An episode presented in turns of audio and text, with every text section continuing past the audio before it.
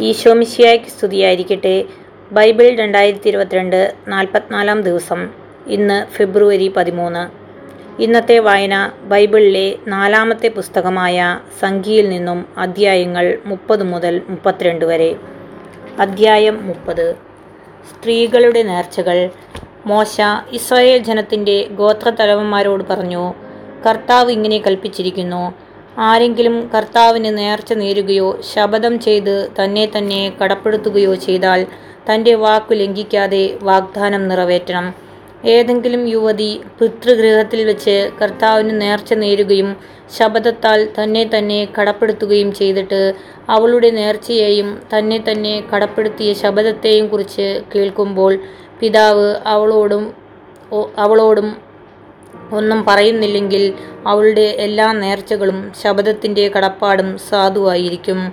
എന്നാൽ പിതാവ് അതിനെക്കുറിച്ച് കേൾക്കുന്ന ദിവസം തന്നെ വിസമ്മതം പ്രകടിപ്പിച്ചാൽ അവളുടെ എല്ലാ നേർച്ചകളും ശബദത്തിന്റെ കടപ്പാടും അസാധുവാകും. പിതാവ് വിലക്കിയതുകൊണ്ട് കർത്താവ് അവളോട് ക്ഷമിക്കും. നേർച്ചയോ ചിന്തിക്കാതെ ചെയ്ത തന്നെ തന്നെ കടപ്പെടുത്തുന്ന ശബദമോ ഉള്ള സ്ത്രീ വിവാഹിതയാവുകയും അവളുടെ ഭർത്താവ് അത് കേട്ട ദിവസം ഒന്നും പറയാതിരിക്കുകയും ചെയ്താൽ അവളുടെ നേർച്ചകളും ശബദത്തിന്റെ കടപ്പാടും സാധുവായിരിക്കും. എന്നാൽ അവളുടെ കർത്താവ് അത് കേട്ട ദിവസം വിസമ്മതം പ്രകടിപ്പിച്ചാൽ അവളുടെ നേർച്ചയും വിചാരശൂന്യമായ ശബദത്തിന്റെ കടപ്പാടും അവൻ അസാധുവാക്കുന്നു. കർത്താവ് അവളോട് ക്ഷമിക്കും. എന്നാൽ വിധവയോ ഉപേക്ഷിക്കപ്പെട്ട സ്ത്രീയോ നേരുന്ന ഏതൊരു നേർച്ചയും ശബദത്തിന്റെ കടപ്പാടും അവൾക്ക് ബാധകമായിരിക്കും. ഏതെങ്കിലും സ്ത്രീ ഭർത്തൃഗൃഹത്തിൽ വെച്ച് നേർച്ച നേരുകയോ ശബദത്താൽ തന്നെ തന്നെ കടപ്പെടുത്തുകയോ ചെയ്യുകയും അവളുടെ ഭർത്താവ് അത് കേൾക്കുമ്പോൾ വിലക്കാതിരിക്കുകയും ചെയ്താൽ അവളുടെ നേർച്ചകളും ശബദത്തിന്റെ കടപ്പാടും സാധുവായിരിക്കും. എന്നാൽ അവളുടെ ഭർത്താവ് അത് കേൾക്കുന്ന ദിവസം അവയെ സാധു അസാധുവാക്കിയാൽ അവളുടെ നേർച്ചയും ശബദത്തിന്റെ കടപ്പാടും പ്രാബല്യമില്ലാതാകും. അവളുടെ ഭർത്താവ് അവയെ അസാധുവാക്കിയിരിക്കുന്നു. കർത്താവ് അവളോടും ക്ഷമിക്കും. ഏതു നേർച്ചയും ശബ്ദത്തിന്റെ കടപ്പാടും ഒരുവളുടെ ഭർത്താവിന് സാധുവോ അസാധുവോ ആക്കാം. എന്നാൽ അവളുടെ ഭർത്താവ് അത് കേട്ടിട്ട് ഒന്നും പറയുന്നില്ലെങ്കിൽ അവളുടെ എല്ലാ നേർച്ചകളും ശബദങ്ങളും അവൻ സ്ഥിരപ്പെടുത്തുന്നു. അവൻ വിലക്കാത്തതുകൊണ്ട് അവ സ്ഥിരപ്പെട്ടിരിക്കുന്നു. എന്നാൽ അത് കേട്ടിട്ട് കുറേ നാൾ കഴിഞ്ഞ ശേഷം നിരോധിച്ചാൽ അവൻ അവളുടെ കുറ്റം ഏറ്റെടുക്കണം. ഭർത്താവും ഭാര്യയും പിതാവും പിതൃഗൃഹത്തിൽ വസിക്കുന്ന കന്യകയും പാലിക്കണമെന്ന് മോശ വഴി കർത്താവ് കൽപ്പിച്ച നിയമങ്ങൾ ഇവയാണ്. മുപ്പത്തൊന്നാം അധ്യായം. മിതിയാനെ നശിപ്പിക്കുന്നു. കർത്താവ് മോശയോട് അരുളി ചെയ്തു ഇസ്രായേൽ ജനത്തിനു വേണ്ടി മിതിയാൻകാരോട് പ്രതികാരം ചെയ്യുക. അതിനുശേഷം നീ നിന്റെ പിതാക്കന്മാരോട് ചേരും. മോശ ജനത്തോട് പറഞ്ഞു മിതിയാൻകാരുടെ മേൽ കർത്താവിന്റെ പ്രതികാരം നടത്താൻ അവർക്കെതിരെ പുറപ്പെടുന്നതിന് നിങ്ങളോട് നിങ്ങളുടെ യോദ്ധാക്കളെ ഒരുക്കുവിൻ. ഇസ്രായേലിലെ ഓരോ ഗോത്രത്തിലും നിന്ന് ആയിരം പേരെ വീതം യുദ്ധത്തിന് അയക്കണം. അങ്ങനെ ഇസ്രായേലിയ സഹസ്രങ്ങളിൽ നിന്ന് ഓരോ ഗോത്രത്തിലും നിന്ന് ആയിരം പേർ വീതം പന്തീരായിരം പേരെ യുദ്ധത്തിന് വേർതിരിച്ചു.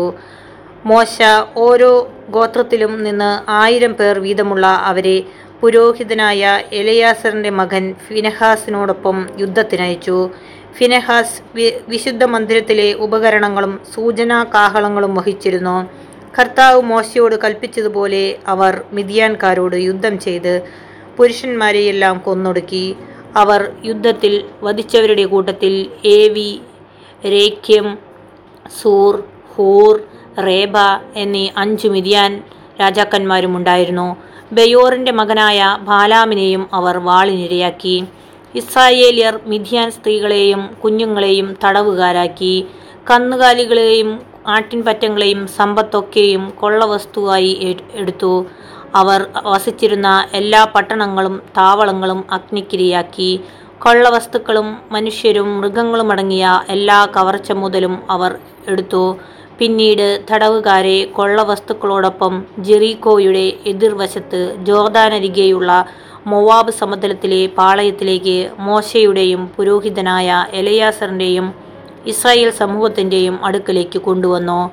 മോശയും പുരോഹിതൻ എലയാസറും സമൂഹ നേതാക്കളും അവരെ എതിരേൽക്കാൻ പാളയത്തിന് പുറത്തേക്ക് ചെന്നു. മോശ യുദ്ധം കഴിഞ്ഞു വന്ന സഹസ്രാധിപന്മാരും ശതാധിപന്മാരുമായ പടത്തലവന്മാരോട് കോപിച്ചു. അവൻ പറഞ്ഞു നിങ്ങൾ സ്ത്രീകളെയും ജീവനോടെ വച്ചിരിക്കുന്നുവോ? ഇവരാണ് ബാലാമിന്റെ ഉപദേശപ്രകാരം പെയോറിലെ സംഭവത്തിൽ ഇസ്രായേലരെ കർത്താവിനെതിരെ തെറ്റു ചെയ്യാൻ പ്രേരിപ്പിച്ചത്.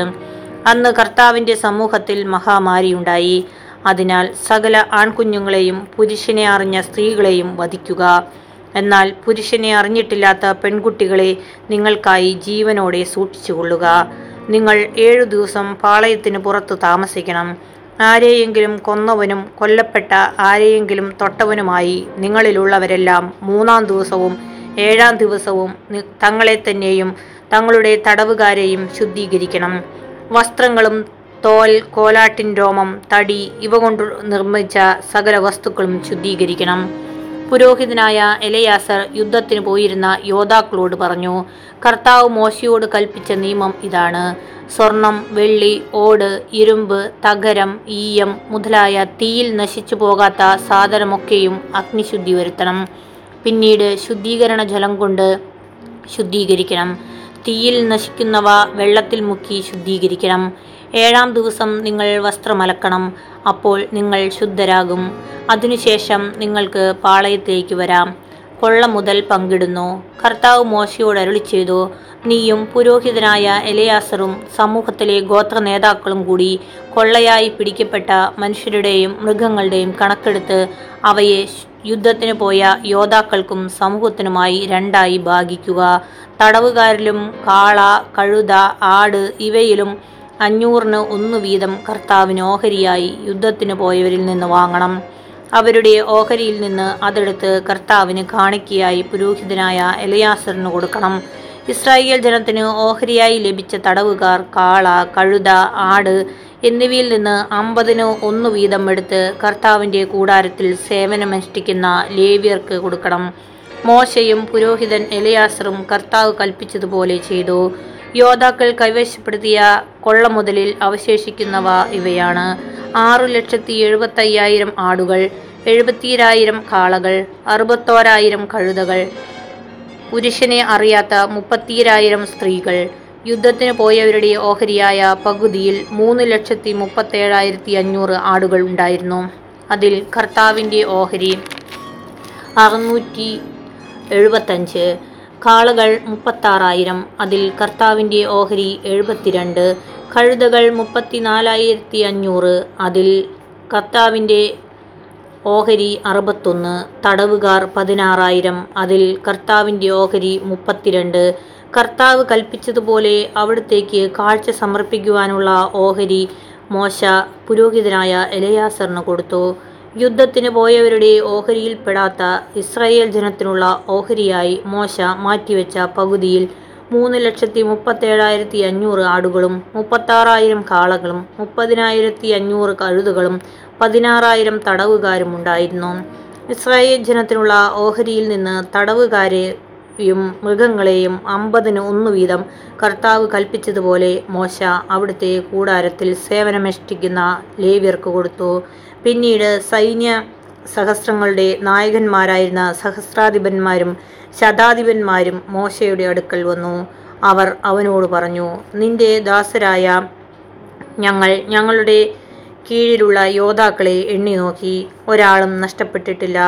ഓരോരുത്തർക്കും കിട്ടിയ സ്വർണം കൊണ്ടുള്ള തോൾവള കൈവള മുദ്രമോതിരം കർണാഭരണം മാല എന്നിവ പാപപരിഹാരത്തിന് കർത്താവിന് കാഴ്ചയായി കൊണ്ടുവന്നിരിക്കുന്നു. മോശയും പുരോഹിതൻ എലയാസറും അവരിൽ നിന്ന് സ്വർണാഭരണങ്ങൾ സ്വീകരിച്ചു. സഹസ്രാധിപന്മാരും ശതാധിപന്മാരും കർത്താവിന് കാഴ്ച സമർപ്പിച്ച സ്വർണം ആകെ പതിനായ പതിനാറായിരത്തി എഴുന്നൂറ്റമ്പത് ഷെക്കൽ ഉണ്ടായിരുന്നു. യോദ്ധാക്കൾ ഓരോരുത്തരും അവരവർക്ക് വേണ്ടി കൊള്ള മുതൽ എടുത്തിരുന്നു. മോശയും പുരോഹിതനായ എലയാസറും കൂടി സഹസ്രാധിപന്മാരിൽ നിന്ന് ശതാധിപന്മാരിൽ നിന്നും വാങ്ങിയ സ്വർണം കർത്താവിന്റെ മുമ്പിൽ ഇസ്രായേൽ ജനത്തിനൊരു സ്മാരകമായി സമാഗമ കൂടാരത്തിലേക്ക് കൊണ്ടുപോയി. മുപ്പത്തിരണ്ടാം അധ്യായം. ജോർദാന് കിഴക്കുള്ള ഗോത്രങ്ങൾ. റൂബന്റെയും ഗാദിന്റെയും സന്തതികൾക്ക് വളരെയേറെ ആടുമാടുകളുണ്ടായിരുന്നു. യാസേർ ഗിലയാദ് എന്നീ ദേശങ്ങൾ നല്ല മേച്ചിൽ സ്ഥലമാണെന്ന് അവർ കണ്ടു. അതിനാൽ അവർ മോശയോടും പുരോഹിതനായ എലയാസറിനോടും സമൂഹത്തിലെ നേതാക്കളോടും പറഞ്ഞു Ataroth Dibon Jazer Nimrah ഹെബോ Heshbon Elealeh Sebam Nebo Beon എന്നിങ്ങനെ കർത്താവ് ഇസ്രായേൽ സമൂഹത്തിന്റെ മുമ്പാകെ കീഴടക്കിയ ദേശം മേച്ചിൽ സ്ഥലമാണ്. ഈ ദാസർക്ക് ആടുമാടുകൾ ഉണ്ട് താനും. ഞങ്ങളിൽ സംപ്രീതനെങ്കിൽ ഈ പ്രദേശം ഞങ്ങൾക്ക് അവകാശമായി തന്നാലും ഞങ്ങളെ ജോർദാന്റെ മറുകരയിലേക്ക് കൊണ്ടുപോകരുതേ. മോശ ഗാദിന്റെയും റൂബന്റെയും സന്തതികളോട് പറഞ്ഞു സഹോദരന്മാർ യുദ്ധത്തിന് പോകുമ്പോൾ നിങ്ങൾ ഇവിടെ ഇരിക്കുകയോ? കർത്താവ് ഇസ്രായേൽ ജനത്തിന് നൽകിയിരിക്കുന്ന നാട്ടിൽ കടക്കുന്നതിൽ നിങ്ങൾ അവരെ നിരുത്സാഹരാക്കുന്നതെന്തുകൊണ്ട്? നാട് ഒറ്റുനോക്കാൻ ഖാദേഷ് ബർണായിൽ നിന്ന് നിങ്ങളുടെ പിതാക്കന്മാരെ ഞാൻ അയച്ചപ്പോൾ അവരും ഇപ്രകാരം തന്നെ ചെയ്തു. അവർ എഷ്കോൾ താഴ്വരയോളം ചെന്ന് നാട് കണ്ടതിനു ശേഷം കർത്താവ് ജനത്തിന് നൽകിയിരിക്കുന്ന നൽകിയിരുന്ന നാട്ടിലേക്ക് പോകുന്നതിൽ അവരെ നിരുത്സ നിരുത്സാഹരാക്കി. അന്ന് കർത്താവിന്റെ കോപം ജ്വലിച്ചു. അവിടുന്ന് ശപഥപൂർവം മരളി ചെയ്തു ഈജിപ്തിൽ നിന്ന് പുറപ്പെട്ടവരിൽ ഇരുപതും അതിനുമേലും വയസ്സുള്ളവരിൽ ആരും അബ്രഹത്തിനും ഇസ്ഹാക്കിനും യാക്കോബിനും ഞാൻ വാഗ്ദാനം ചെയ്ത ഭൂമി കാണുകയില്ല. എന്തുകൊണ്ടെന്നാൽ അവർ എന്നെ പൂർണനായി പൂർണമായി അനുസരിച്ചില്ല. എന്നാൽ കെനീസിക്ക കെനീസിയക്കാരനായ യഫുന്നയുടെ മകൻ കാലബും നൂനിന്റെ മകൻ ജോഷയും അവിടെ പ്രവേശിക്കും. കാരണം അവർ കർത്താവിനെ പൂർണമായി അനുസരിച്ചു. കർത്താവിന്റെ കോപം ഇസ്രായേലിനെതിരെ ജ്വലിച്ചു. അവിടുത്തെ മുമ്പിൽ തിന്മ പ്രവർത്തിച്ച തലമുറ നിശേഷം നശിക്കുന്നതുവരെ മരുഭൂമിയിലൂടെ നാൽപ്പത് വർഷം അലഞ്ഞു തിരിയാൻ ഇടയാക്കുകയും ചെയ്തു. ഇസ്രായേലിനെതിരെ കർത്താവിന്റെ കോപം ഇനിയും ഉഗ്രമാകാൻ തക്കവണ്ണം നിങ്ങളുടെ പിതാക്കന്മാരുടെ സ്ഥാനത്ത് പാപികളുടെ ഗണമായി നിങ്ങൾ ഉയർന്നിരിക്കുന്നു. എന്തെന്നാൽ അവിടുത്തെ അനുഗമിക്കുന്നതിൽ നിന്ന് നിങ്ങൾ വ്യതിചലിച്ചാൽ അവിടുന്ന് വീണ്ടും അവരെ മരുഭൂമിയിൽ ഉപേക്ഷിക്കും. അങ്ങനെ ജനത്തെ മുഴുവൻ നിങ്ങൾ നശിപ്പിക്കും. അപ്പോൾ അവർ മോശയോട് പറഞ്ഞു ഞങ്ങൾ ഇവിടെ ഞങ്ങളുടെ ആടുമാടുകൾക്ക് വേണ്ടി ആലകളും കുട്ടികൾക്ക് വേണ്ടി പട്ടണങ്ങളും പണിയട്ടെ. എന്നാൽ ഇസ്രായേൽ ജനത്തെ ലക്ഷ്യത്തിലെത്തിക്കുന്നതുവരെ ഞങ്ങൾ ആയുധമേന്തി യുദ്ധത്തിനൊരുങ്ങി അവർക്ക് മുമ്പേ പോകാം. തത്സമയം ഞങ്ങളുടെ കുഞ്ഞുങ്ങൾക്ക് ഈ ദേശവാസികളുടെ ആക്രമണത്തെ ഭയപ്പെടാതെ കോട്ടയാൽ സുരക്ഷിതമായ പട്ടണങ്ങളിൽ വസിക്കുകയും ചെയ്യാം. ഇസ്രായേലരെല്ലാം താൻ അവകാശം കൈവശമാക്കുന്നതുവരെ ഞങ്ങൾ ഞങ്ങളുടെ വീടുകളിലേക്ക് മടങ്ങുകയില്ല. ജോർദാന്റെ മറുകരയും അതിനപ്പുറവും അവരോടൊപ്പം ഞങ്ങൾ ഭൂമി അവകാശമാക്കുകയില്ല. കിഴക്കും കിഴക്ക് ജോർദാനരി നിക്കരെ ഞങ്ങൾക്ക് അവകാശം ലഭിച്ചിട്ടുണ്ടല്ലോ.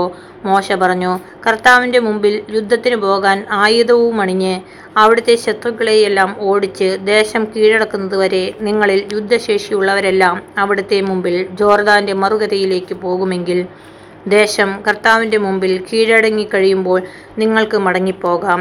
അപ്പോൾ നിങ്ങൾ കർത്താവിന്റെയും ഇസ്രായേലിന്റെയും മുമ്പിൽ കുറ്റമില്ലാത്തവരായിരിക്കും. ഈ ദേശം കർത്താവിന്റെ മുമ്പിൽ നിങ്ങളുടെ അവകാശമായിരിക്കുകയും ചെയ്യും.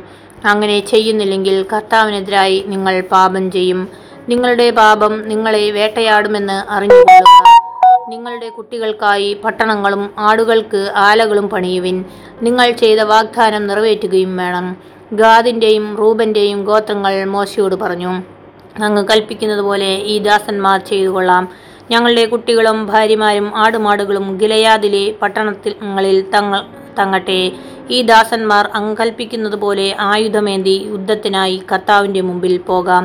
മോശ അവരെക്കുറിച്ച് പുരോഹിതനായ എലയാസറിനോടും ന്യൂനിന്റെ പുത്രൻ ജോഷയോടും ഇസ്രായേൽ ഗോത്രങ്ങളുടെ ശ്രേഷ്ഠന്മാരോടും പറഞ്ഞു ഗാദിന്റെയും റൂബന്റെയും പുത്രന്മാർ ആയുധധാരികളായി യുദ്ധം ചെയ്യാൻ നിങ്ങളോടൊപ്പം ജോർദാൻ കടന്ന് കർത്താവിന്റെ മുമ്പിൽ പോകുകയും നിങ്ങൾക്ക് വേണ്ടി ദേശം കീഴടക്കുകയും ചെയ്താൽ ഗിലയാദ് ദേശം അവർക്ക് അവകാശമായി കൊടുക്കണം. എന്നാൽ അവർക്ക് നിങ്ങളോടൊപ്പം യുദ്ധസന്നദ്ധരായി വരുന്നില്ലെങ്കിൽ കാനാൻ ദേശത്ത് നിങ്ങളുടെ ഇടയിലായിരിക്കട്ടെ അവർക്ക് അവകാശം. ഗാദിന്റെയും റൂപന്റെയും സന്തതികൾ പറഞ്ഞു കർത്താവ് അരുളി ചെയ്തതുപോലെ ഈ ദാസർ പ്രവർത്തിച്ചു കൊള്ളാം ജോദാനിക്കരെ ഞങ്ങൾ കൈവശമാക്കിയ പ്രദേശം ഞങ്ങളുടേതാകേണ്ടതിന് ആയുധധാരികളായി ഞങ്ങൾ കർത്താവിന്റെ മുമ്പിൽ കാനാനിലേക്ക് പോകാം. അമോര്യ രാജാവായ സീഹോന്റെയും ബാഷാൻ രാജാവായ ഓഖിന്റെയും രാജ്യങ്ങളടങ്ങുന്ന പ്രദേശം മുഴുവനും അതിലുള്ള പട്ടണങ്ങളും ഗാദിന്റെയും റൂബന്റെയും ഗോത്രങ്ങൾക്കും ജോസഫിന്റെ പുത്രനായ മനാസയുടെ അർദ്ധഗോത്രത്തിനുമായി മോശ നൽകി. ഗാദിന്റെ ഗോത്രക്കാർ Dibon അത്തോ അത്തോരോത്ത് Aroer അത്തോ അത്രോത് ഷോഫാൻ Jazer yoga ബഹ ബേത് Nimrah ബേത് Haran എന്നീ പട്ടണങ്ങളും ആടുകൾക്കുള്ള ആലകളും പണിതു. പട്ടണങ്ങൾ മതിലുകെട്ടി ഉറപ്പിച്ചു. റൂബന്റെ ഗോത്രക്കാർ ഹെഷ്ബോൺ എലയാലെ കിരിയാത്യായും കിയാത്യായും പിന്നീട് പേരുമാറ്റിയ നെബോ ബാൽമയോൺ എന്നീ പട്ടണങ്ങളും സിപ്മ പട്ടണവും പണിതു. അവർ പണിത പട്ടണങ്ങൾക്ക് വേറെ പേരുകൾ നൽകി. മനാസയുടെ മകനായ മാക്കീറിന്റെ പുത്രന്മാർ ഗിലയാദ് കീഴടക്കി. അവിടെ ഉണ്ടായിരുന്ന അമ്മൂര്യരെ ഓടിച്ചു കളഞ്ഞു മനാസയുടെ മകനായ മാക്കീറിന് മോശ ഗിലയാദ് കൊടുത്തു. അവൻ അവിടെ താമസിച്ചു. മനാസയുടെ പുത്രൻ യായിർ പിടിച്ചടക്കിയ ഗിലയാദ് ഗ്രാമങ്ങൾക്ക് ഹവോത്ത് യായിർ എന്ന് അവൻ പേരിട്ടു. കെനാത്തും അതിന്റെ ഗ്രാമങ്ങളും നോബഹ് പിടിച്ചെടു പിടിച്ചടക്കി. അവൻ തന്റെ പേരനുസരിച്ച് അതിനെ നോബഹ് എന്ന് വിളിച്ചു.